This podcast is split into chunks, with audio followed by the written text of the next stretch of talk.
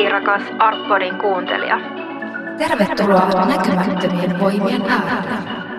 Tässä podcast-sarjassa äänen pääsee suomalaiset kuvataiteilijat ja taiteen tuntijat, jotka työskentelevät omalla tavallaan hengellisyyden eri osa-alueilla.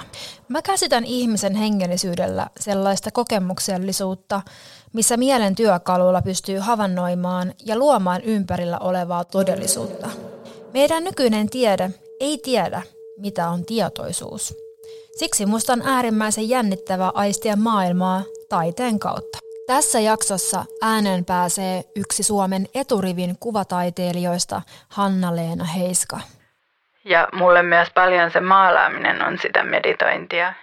Hanna-Leena valmistui Kuvataideakatemiasta vuonna 2006 ja on ollut muun muassa Suomen suurimman taidepalkinnon Ars Vennikan ehdokkaana vuonna 2011. Hänet tunnetaan pääosin mysteerisistä maalauksista ja hiilipiirroksista, mutta Hanna-Leena työskentelee myös filmin ja performanssitaiteen parissa yhdessä ballettanssija Minna Tervamäen kanssa. Mä olen Daniela Vainio ja mä toivotan sulle tämän jakson myötä rauhaa, yhteyttä ja sydänchakran avautumista.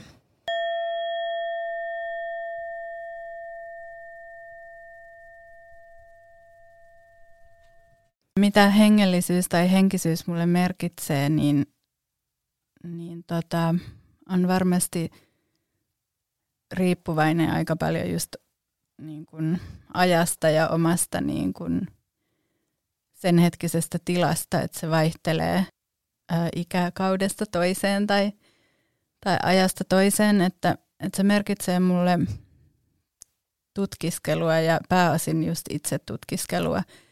Ja se on mulle tällä hetkellä enemmän sellaista, mikä ei ole kiinnittynyt mihinkään tiettyyn uskontoon tai tiettyyn filosofiaan tai, tai muuhun tällaiseen, vaan se on enemmän sellainen niin kuin itse, itse tota, kehitelty näkemys maailmasta tai itse tutkiskelu, niin kuin kuva ihmisestä, jota kohti mä yritän mennä. Tunnistan ton myös.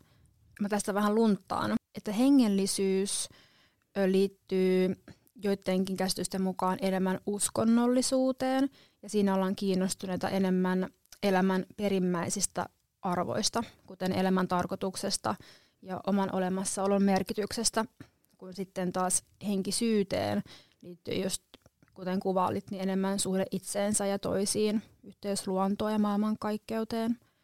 Ja sitten henkisyyteen liitetään myös termejä kuten mielen tasapaino, läsnäolo ja onnellisuus. Joo, no varmasti sitten voi puhua noista molemmista mm. tässä tapauksessa, vaikka se ei mulla nyt sinällään liity mihinkään uskontoon, mutta, mutta kuitenkin tuollaisen niin kuin ehkä elämän merkityksen pohtimiseen. Mm. Ja tietysti just kuoleman jälkeisen elämän pohtimiseen ja muuhun vastaavaan. Ylipäätään niin kuin ihmisyyteen ja ihmisenä olemiseen ja mitä se merkitsee mitä se merkitsee? Onko sulla joku, mitä, miten sä koet, että mitä se merkitsee? No, tota, hmm. No ainakin tällä hetkellä se merkitsee jonkinlaista tasapainoa niin kuin ympäristön, oman itsen ja ympäristön kanssa. Ja ehkä just sitä, että, että ihminen ei ole jotenkin erillinen luonnosta tai muista olennoista, vaan me ollaan siinä niin kuin, me ollaan osa luontoa, kun tuntuu välillä, että ihminen nähdään jotenkin erillisenä asiana sen sijaan, että mietin, että olisiko helpompi ajatella vaikka just jotain ilmastoasioita tai maapallon tulevaisuutta, jos miettisi, että me ollaan osa sitä luontoa, että silloin jos se luonto kuolee, niin kyllä mekin varmasti joudutaan sitten aika pahasti kamppailemaan olemassaolosta – aika tälleen niin kuin yksinkertaistetusti ajattelen kyllä sillä tavalla, mikä se merkitys on.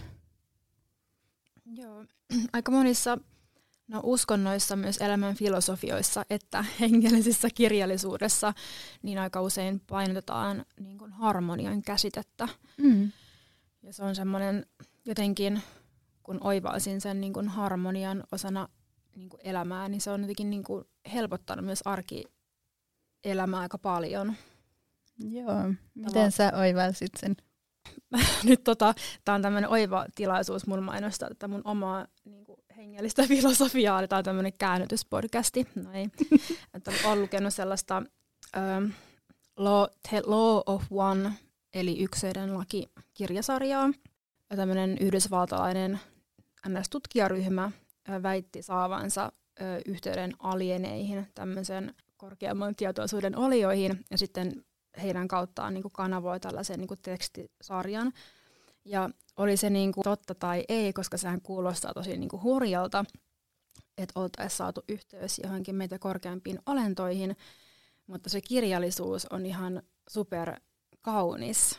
Yeah. Ja siinä kuvataan vaikka miten maailma on rakentunut ja kuvataan metafysiikkaa ja aikakäsitettä ja kuvaillaan niin kuin, miten maailmankaikkeus rakentuu ja myöskin ihmisen niin kuin, rooli siinä. Sitä voi myös lukea fiktiona, jos haluaa. Että, ja siinä tosi paljon puhutaan nimenomaan niin kuin, harmoniasta.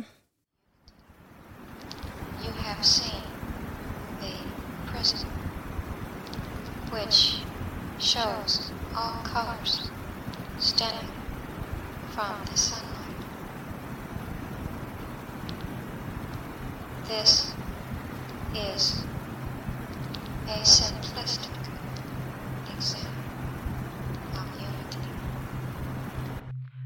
Kuulit äsken transsiin vaipuneen Karla Ruekertin ääntä vuodelta 1981.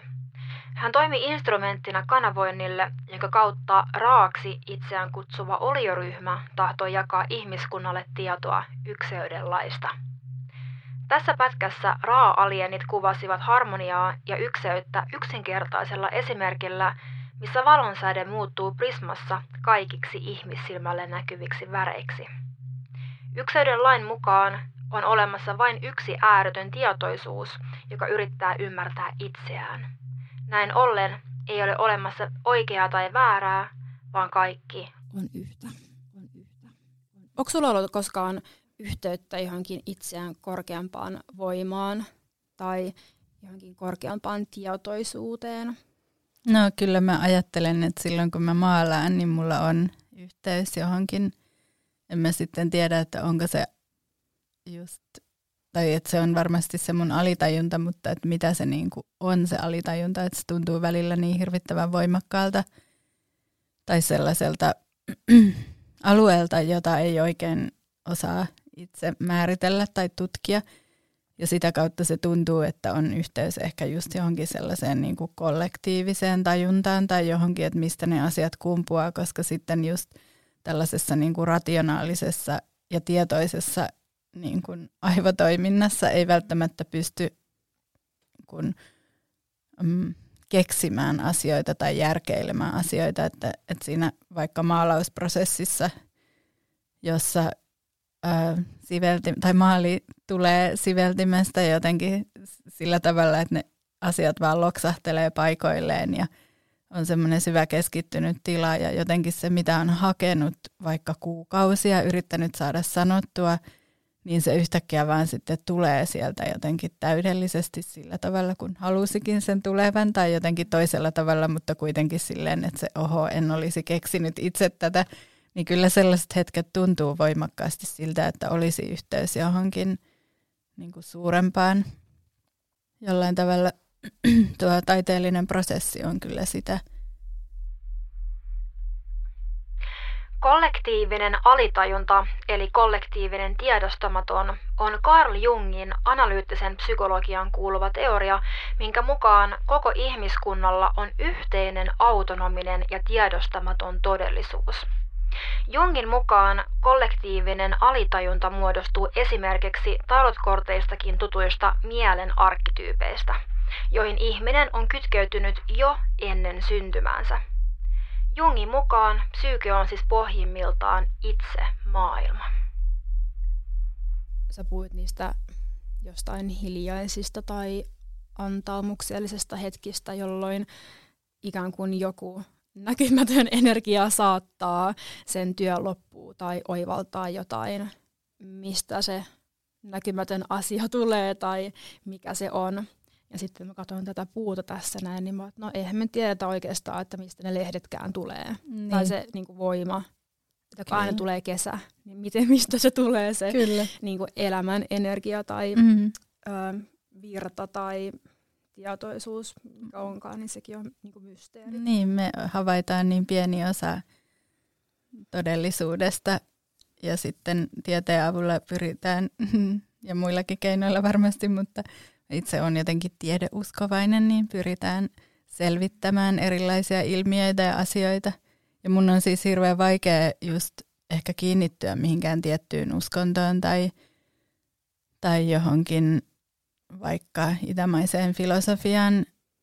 Musta on jotenkin niin kiinnostavaa lukea ja poimia ajatuksia ja siellä on paljon niin semmoista, kaikissa on paljon sellaista niin kuin hyvää ja pyrkimystä just sellaiseen tiettyyn niin kuin, tietyn tyyppiseen hyvyyteen ja harmoniaan.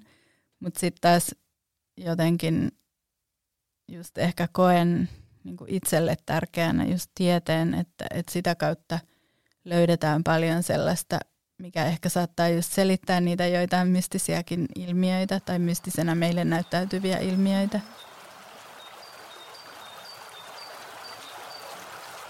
Tiede pyrkii jatkuvasti selittämään maailman todellista luonnetta. Mutta voiko hengellisyyttä tutkia mekaanisilla työkaluilla? Esimerkiksi Albert Einsteinin uskovaisuudesta on kiistelty vuosikymmenen verran. Jo 16-vuotiaana Albert Einstein kirjoitti sotapalveluksen papereihin, että on uskontokuntaan kuulumaton. Myöhemmin hän kertoi, että pitää raamatulliseen Jumalaan uskomisen suorastaan lapsellisena – hän ei uskonut kristilliseen, persoonalliseen ja rankaisevaan Jumalaan. Hän kuitenkin kertoi uskovansa toiseen luojaan, joka on pikemminkin Spinochan Jumala. Spinochan Jumala oli substanssi, eli itse luonto. Einstein koki tieteellisen työnsä kosmisen uskonnon harjoittamiseksi ja vannoi mielikuvituksen loputtomiin kykyihin. Hän sanoi, että maailma on niin komplisoitu, ettei se voi olla sattuman tulosta. Jumala ei heitä noppaa. Luovuus on mun mielestä tosi kiinnostava asia ja, ja intuitio. Ja sitähän tarvitaan myös paljon mun mielestä tieteen tekemisessä ja tutkimuksessa. Mm. Puhutaan vähän vaikka taiteen tekemisestä. Onko sulla jonkinlaisia rutiineja, työmetodeja tai niin prosesseja? Joo, se vähän riippuu siitä, että mitä mä teen – jos mä työskentelen yksin esimerkiksi maalauksen parissa, mä oon nyt monta, monta, monta vuotta työskennellyt pääosin hiilellä, mm. mutta ne on jollain tavalla ne työskentelyprosessit on samankaltaisia, mutta, mutta sitten tietysti niin kuin maalin kanssa työskennellessä, niin se on hieman monimutkaisempaa kuitenkin se työskentely, mutta että siinä on tiettyjä yhteneväisyyksiä – kun työskentelee yksin ja mulla on tiettyjä rutiineja, mitä mä teen työhuoneella ja ne aina vähän vaihtelee ajasta riippuen, että joskus aikaisemmin just meditoin ennen maalaamista päästäkseni just siihen flow-tilaan ja rauhoittuakseni jotenkin. Mulle myös paljon se maalaaminen on sitä meditointia, että siinä jotenkin yrittää myös tavallaan tyhjentää aivot, vaikka haluaisi ja ajattelun niin kuin tietoisen ajattelun, vaikka kuitenkin on niin kuin jotain, mitä haluaa siihen maalaukseen saada, mutta että se, se on niin kuin jotenkin semmoinen jännä ja kiinnostava niin kuin tapa houkutella sieltä alitajunnasta niitä asioita, mitä jotenkin on vähän niin kuin kaivannut siihen työhön. Mm. Ja sitten, mutta nykyään, niin aikaisemmin oli se meditointi, mutta ja sitten mulla on just jotkut tietyt niin kuin vaikka kahvin keittämisrituaalit ja sellaiset niin kuin asiat, mitkä toistuu aina. Että se on sellaista niin kuin tavallaan vähän niin kuin jopa tylsää, että tulee työhuoneelle, just alkaa tekemään tietyssä järjestyksessä tietyt asiat, jotka toistuu päivästä toiseen ja sitten on se niin kuin istuminen, hetken istuminen ja rauhoittuminen – ja nyt tällä hetkellä sen meditoinnin korvaa mulle toi värien sekoitus, että se on ehkä sellainen niin kuin hetki, milloin mä pääsen niin kuin siihen keskittyneeseen tilaan, jos olen päästäkseni, että aina se ei tietenkään onnistu. Mutta sekin vaatii paljon itse tutkiskelua, että tiet, tietää ja tiedostaa ne päivät, jolloin se maalaaminen ei ehkä nyt sitten olekaan niin järkevää aloittaa, että jos on niin kuin tosi jotenkin semmoinen niin kuin levoton olo ja eikä oikein pysty rauhoittuun, eikä oikein tiedä, että mitä, mitä tekisi, niin sitten välttämättä, tai jos on vaikka nälkä tai jotain tällaisia niin kuin perusjuttuja, niin sitten ei välttämättä kannata just sillä hetkellä aloittaa sitä maalaamista. Mm. Mutta sitten voi tehdä jotain muuta valmistelevaa työtä. Mutta sitten taas, jos mä työskentelen tanssia Minna Tervamäen kanssa, jonka kanssa meillä on yhteinen performanssi, jossa yhdistyy tanssi ja maalaus ja liike ja läsnäolo, niin nyt viime aikoina tai viime vuosina, kun me ollaan työskennelty meidän uutta esitystä varten, joka piti olla jo viime vuoden keväällä, mm. mutta peruuntui koronan takia, niin, niin tota sitä varten kun työskenneltiin ja työskennellään edelleen, niin, niin silloin ollaan usein aloitettu se työskentely just yhdessä niin kuin, vähän niin kuin meditoimalla tai jollain tietyillä rut- rutiineilla tai rituaaleilla. Tai sitten välillä just kokeiltiin kontaktiimprovisaatiota, että meillä oli kaikkia erilaisia tapoja niin kuin aloittaa se työskentely ja edelleen nyt tällä hetkellä me työskennellään liikkuvan kuvan parissa, että tehdään videoteosta, niin myös siinä tavallaan meidän täytyy jotenkin löytää aina se tapa, jolla me saadaan synkronoitua toisemme samalle aikatasolle jollain tavalla, että, että ne liikkeet tapahtuu tietyssä niin kuin, rytmissä ja jotenkin päästään sellaiselle samalle. Et vaikka kuvailet noita kuitenkin jollain tavalla niin kuin arkisina tai niin kuin arkisilta vaikuttavina, mm. vaikuttavilta asioilta, niin silti myöskin kuulostaa siltä, että niillä on ihan niin kuin selkeät tarkoitusperät ja että ne rituaalit tai rutiinit tai tavat niin kuin erottaa sen luomisprosessin tai sen hetken, kun aletaan tekemään taideteoksia, niin ikään kuin jostain niin kuin muusta Kyllä. hetkestä. Ne on siis eräänlaisia siirtymähetkiä tai sellaisia siirtymäriittejä, jossa kuitenkin tietoisesti on jotenkin, ne on tietoisia asioita, joilla on just niin kuin sanoit, niin päämäärä ja se päämäärä on se työskentelyn aloittaminen tai se avoimena oleminen. Se on ehkä vaikeinta just se, että pystyy olemaan täysin avoimena sen teoksen edessä, tai sen, ei teoksen, vaan sen niin kuin tyhjän, tyhjän asian edessä, josta sitten muodostuu se teos. Et se, se vaatii jotenkin tosi paljon myös rohkeutta ja sellaista niin kuin luottamusta siihen, että se tulee, koska sitten ehkä siinä on vähän niin kuin vastapainona sellainen vähän niin kuin ajatus, että sieltä täytyisi tulla joku mieletön mestariteos tai joku koskettava, hieno taideteos tai joku merkityksellinen teos, niin kuitenkin sen ymmärtäminen, että mitään sellaista ei voi tulla, jos ei ole myös valmis epäonnistumaan ja valmis olemaan avoin sille kaikelle. Mm. Eli ymmärsinkö oikein, että toisin sanoen, kun antautuu ja heittäytyy ja jostain luopuu, niin sitten saattaa tulla se paras teos. Kyllä, kontrollista luopuminen. Ehkä se on just se, että ei tavallaan, eihän mitenkään muutenkaan elämässä oikeasti ole oikeastaan niin kuin mahdollisuutta hirveästi kontrolloida. On vaan se illuusio siitä, että pystytään jotenkin äh, just pitämään langat käsissä, mutta, mutta mun mielestä just tuossa luovassa työskentelyssä ja taiteellisessa prosessissa on tärkeää just mm. heittäytyä sillä tavalla, että, että niin kuin ei kontrolloi. Mm. Ja mä puhun tietysti tässä nyt ihan henkilökohtaisesta omasta niin kuin suhteesta omaan työskentelyyn ja siitä tavasta tehdä taidetta, että on varmasti niin kuin ihan yhtä monta tapaa tehdä taidetta kuin on taiteilijoitakin ja mikään ei ole väärä tapa tehdä. Mm. Mutta tämä on se tapa, minkä mä oon löytänyt ja mikä on mulle tosi tärkeää, että mä toteutan sitä niin kuin omalla luontaisella tavalla. Ja samalla tavalla mä ajattelen sitä niin kuin olemista tässä maailmassa kanssa, että pystyy niin kuin toteuttamaan itseään ja olemaan täysin oma itsensä.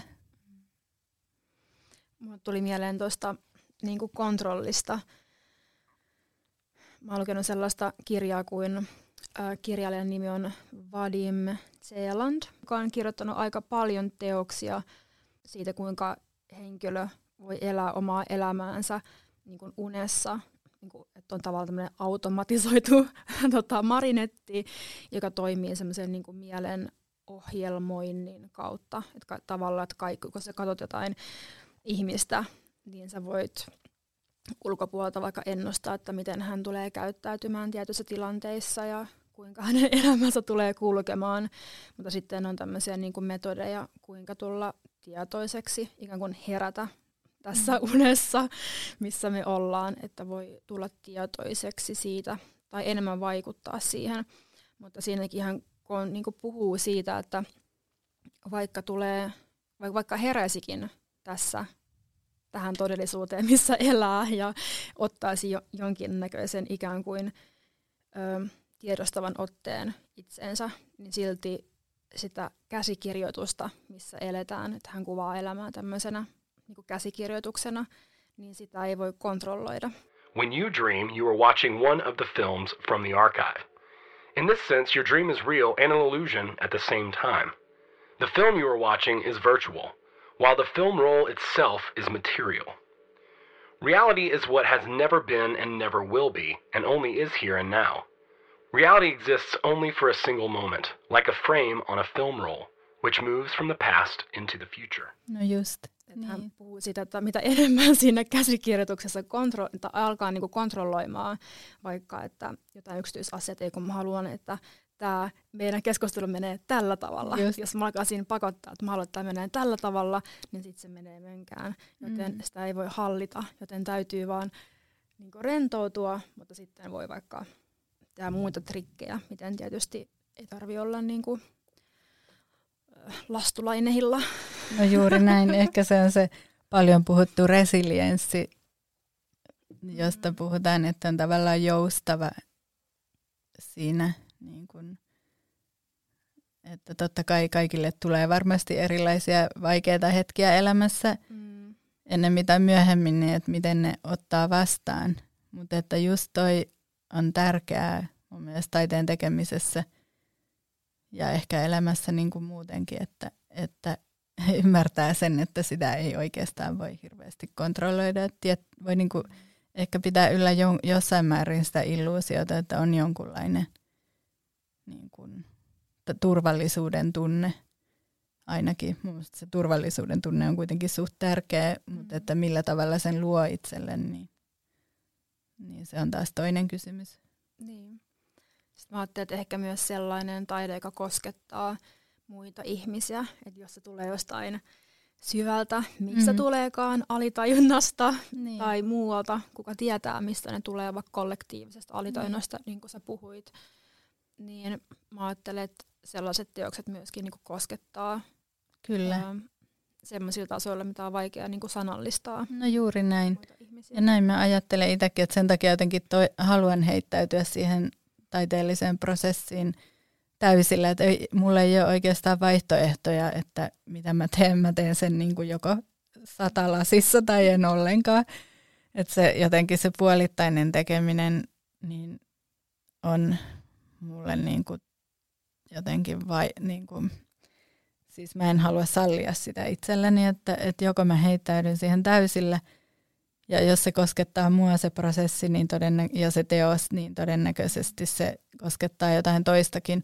Ja just se, että, että usein aiheet kumpuaa mun henkilökohtaista elämästä ja niihin liittyvistä tavalla tai toisella liittyvistä asioista – ja silloin kun siinä on joku semmoinen tunnepuoli mukana, että vaikka mä oon just käsitellyt mun äidin kuolemaa tai mun isän kuolemaa ja sitä surua, niin että kun on se, se niin kuin henkilökohtainen voimakas tunne mukana, mutta sitten kun mä käsittelen sitä kuitenkin jollain tavalla myös yleisellä tasolla tai jotenkin kiertotietä ehkä, niin se on siellä, siellä niin kuin jossain leijereissä välissä se mun henkilökohtainen kokemus – niin, niin olettaisin, että löytyy myös ihmisiä, jotka ehkä jollain tasolla just määrittelemättömällä tasolla saattavat sen tunnistaa. Ja totta kai sillä niin kuin visuaalisuudella on tässä tapauksessa, kun on kyseessä kuvataiteilija, niin aika paljon myös merkitystä, että millä tavalla ne asiat tulee ulos tai millä tavalla mä yritän niitä muodostaa. Öm, jos mä mietin vaan tällaisia niin kuin, konseptuaalisesti tai niin kuin käsitteellisesti, että kun taiteilijat puhuu usein kontemplaatiosta taiteessa tai kuinka teos on kontemplatiivinen eli meditatiivinen, niin kuvailisitko sä sun teoksia tällä sanalla, eli kontemplatiiviseksi? No kyllä varmasti monissa mun teoksissa on se ominaisuus tai se on jotenkin siellä.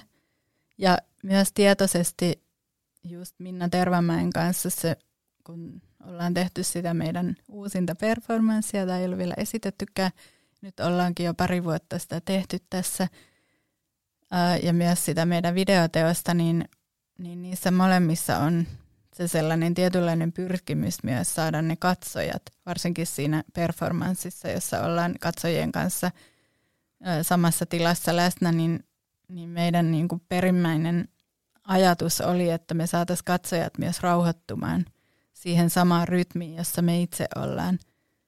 Että et se, se toive jotenkin, että siitä tilasta tulisi semmoinen harras ja jotenkin harmoninen ja, mm. ja sitten ne, ketkä pääsee siihen tilaan, niin pääsee ja ne, jotka ei, niin ei, mutta että kuitenkin vähän myös sellaisena niin kuin ajateltiin sitä teosta tai ajatellaan sitä teosta sellaisena niin kuin kokeellisena siinä mielessä, että onnistuuko se. Että jos ihmisille sanotaan etukäteen, että, että nyt puhelimet kiinni ja nyt on tarkoitus rauhoittua ja, ja sitten, että rakennetaan se teoksen rytmi sillä tavalla, että, että siinä on niin kuin mahdollista päästä niin kuin tiettyyn tilaan. Meillä on semmoinen valkoinen tila, jossa sitten puhutaan myös, siinä tulee puhetta puhuta, ja ääntä. Timo Kaukolampi on tehnyt meille tai tekemässä äänimaailmaa. Niin ajatuksena niin kuin tavallaan johdattaa katsoja sen valkoisuuden äärellä kuvittelemaan värejä ja näkemään niitä värejä tai jotenkin omassa mielessä, että tavallaan heijastella sitä, sitä maailmaa sieltä niin kuin itsestään. Niin, ja sitten samaan aikaan siinä teoksessa on niin kuin punaisena lankana rituaalit ja, ja tota, just se semmoinen niin läsnäolo ja virittäytyminen siihen maalaustapahtumaan, joka on sitten niin kuin tulee lopuksi, että lopuksi tulee sitten ihan konkreettisesti väri siihen. Ja siinä videoteoksessa tämä menee vähän toisella tavalla, koska se on niin eri asia kuitenkin sitten tehdä sitä performanssia niin kuin liikkuvan kuvan ehdoilla. Et siitä tulee vähän toisenlainen sitten, tai aika paljonkin toisenlainen, mutta kuitenkin tota, ydinsisällöltään sama.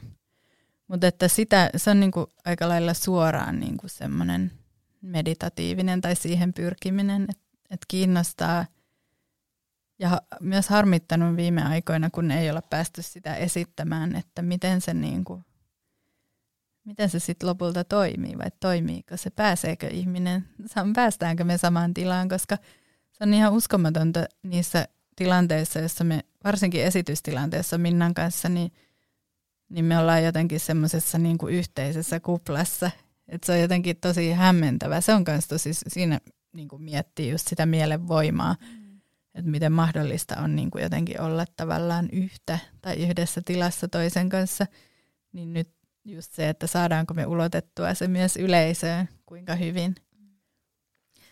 Mä itse asiassa en muista tarkalleen vuotta, olisiko ollut 2018 vai 2017, niin Lontoossa, kun asuin siellä monta vuotta, niin kävin katsomassa teidän esityksen. Ah, niin siellä Beaconsfieldin. Joo. Joo, niin just. Ja, mutta kyllä, mä koin kyllä, kyllä näitä tunteita, mitä sä kuvailit, ja mua ehkä vähän sille hämmensi koska mä kun asettaudun aloilleni siihen katsomoon, ja sitten olin nähnyt vaikka jotain kuvia teidän teoksista, vaikka stillejä ja miten te työskentelette, niin en olisi uskonut, että se, sellaisella työskentelytavalla, että olisi ollut kuitenkin niin iso vaikutus muhun. Joo. Että kyllä mä muistan, että, että siinä tapahtui jotain maagista. Joo. jotain, on vaikea kuvalla sanoin.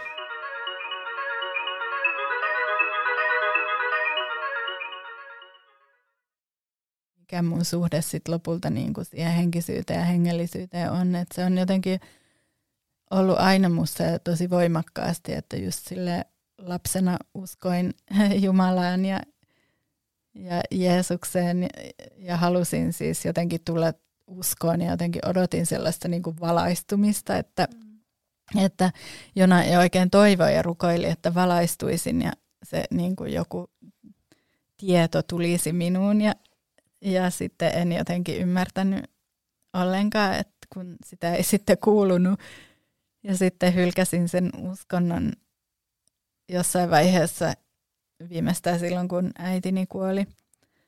Ja sitten kuitenkin niin kuin, nyt kun mietin tätä omaa suhdetta ja sitten on alkanut hiljalleen ymmärtää, että ehkä kaikilla ei olekaan ollut sellaista lapsuutta, jossa on myös ollut voimakkaasti läsnä, läsnä niin kuin toisenlaisia asioita, sellaista niin kuin, vaikka että on ihan normaalia nähdä ennen unia tai on ihan niin kuin, että mulle oli niin kuin jotenkin päiväselvää, että kaikki ihmiset voi nähdä ehkä joskus jotain ennen unia tai ainakin meidän perheessä tai suvussa nähtiin tai että kaivon paikkaa voi etsiä varvun avulla tai että veret voi pysäyttää tai että voidaan päänsärkyä hoidetaan sen sijaan, että, että otettaisiin heti lääkettä, niin yritetään hoitaa sitä.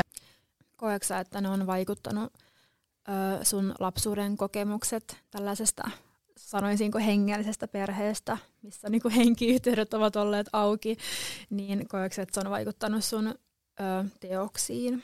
On tosi voimakkaasti kyllä. Siis just jossain varhaisimmissa tai niin kuin koulu äh, valmistumisen jälkeen tein siis teossarjan Not of this World, jossa oli ihmis- ja eläinhybridejä, niitä tatuoituja, jossa tavallaan oli läsnä oikeastaan paljon niin kuin kaikkea, mitä mä oon senkin jälkeen käsitellyt, siis myös liittyen niin kuin just tuohon niin ihmisen luontosuhteeseen ja, ja eläimiin.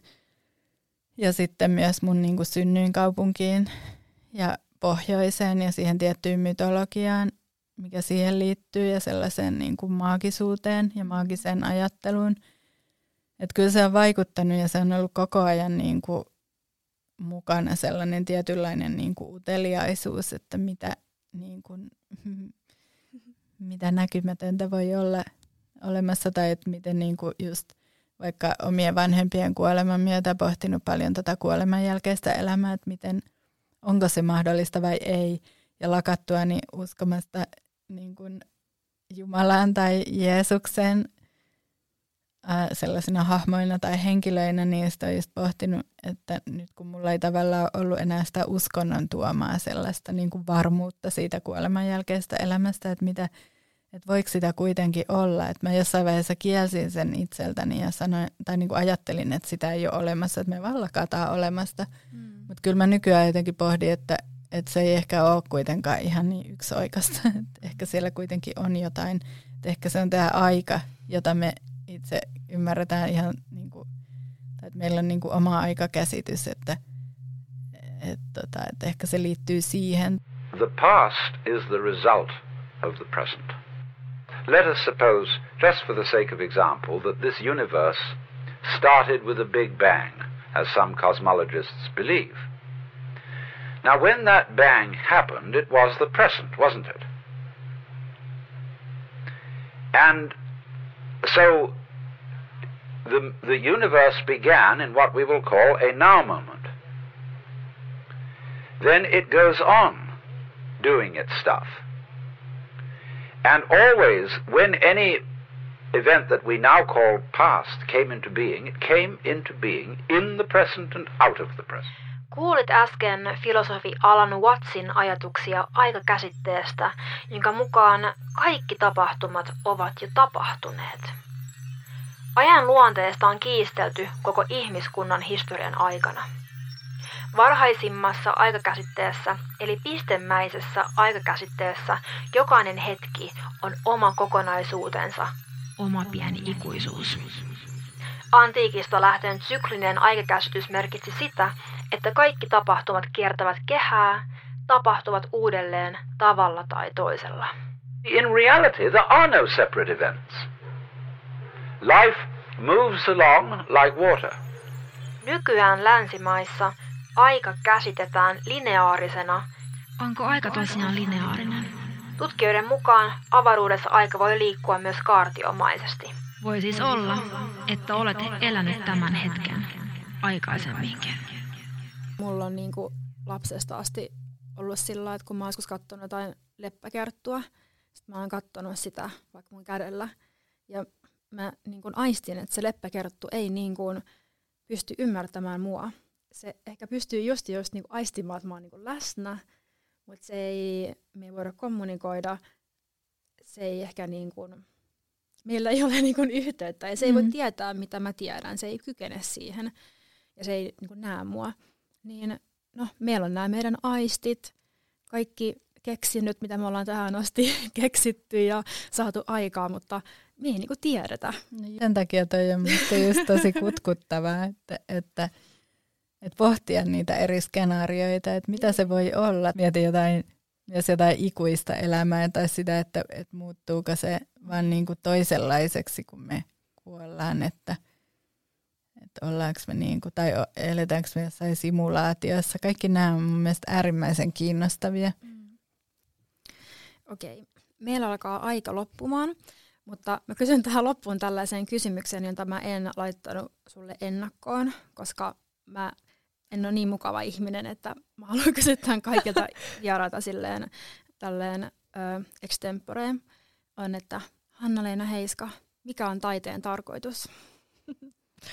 No mun mielestä taiteella ei ole mitään tarkoitusta niin kuin lähtökohtaisesti, mutta sillä voi olla monia merkityksiä tai tarkoituksia.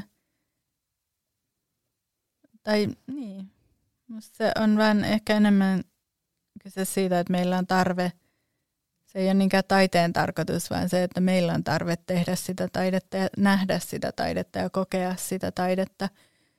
Ja mä ajattelen, että niin kuin taiteen etiikka esimerkiksi, että, mitä, että tarviiko taiteen niin kuin toteuttaa jotain ennalta annettua tai ulkoapäin annettua tehtävää tai tarkoitusta, niin ajattelen, että ei pidä, mutta että taide voi tehdä erilaisia asioita. Se voi luoda hyvinvointia ja onnellisuutta ja, ja ottaa, nostaa esiin epäkohtia. Tai sitten se voi olla vaan keskittynyt itseensä tai olla jotain niin kuin omasta itsestään lähtöisin olevaa. Et, ja sitten se voi olla niitä kaikkia yhtä aikaa, että on niin paljon niin kuin erilaista taidetta. Et, ja se on mun mielestä tosi rikkaus, että on niitä.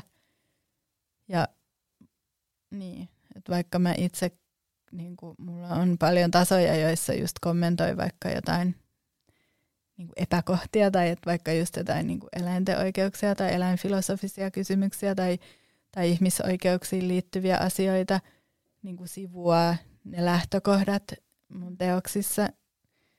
Ja ne vois jopa jollain tavalla niin kuin ajatella poliittisiksi, jos mä toteuttaisin ne toisella tekniikalla. Maalausta ei aina ehkä nykypäivänä ajatella sellaisena niin kuin poliittisena niin kuin, tai poliittisen taiteen välineenä. Mutta itse jotenkin ajattelen, että mikä taiteen merkitys on. Mulla se ehkä palaa siihen, että millainen on hyvä tai millainen on merkityksellinen taideteos, niin, niin se on varmasti kaikille niin kuin, jokaiselle aika henkilökohtainen asia. Mutta mulle se on sellainen teos, joka koskettaa kaikkia tasoja mussa. Tuu ihmeessä meidän Instagramiin at artbody ja laita viestiä. Ensi kertaan!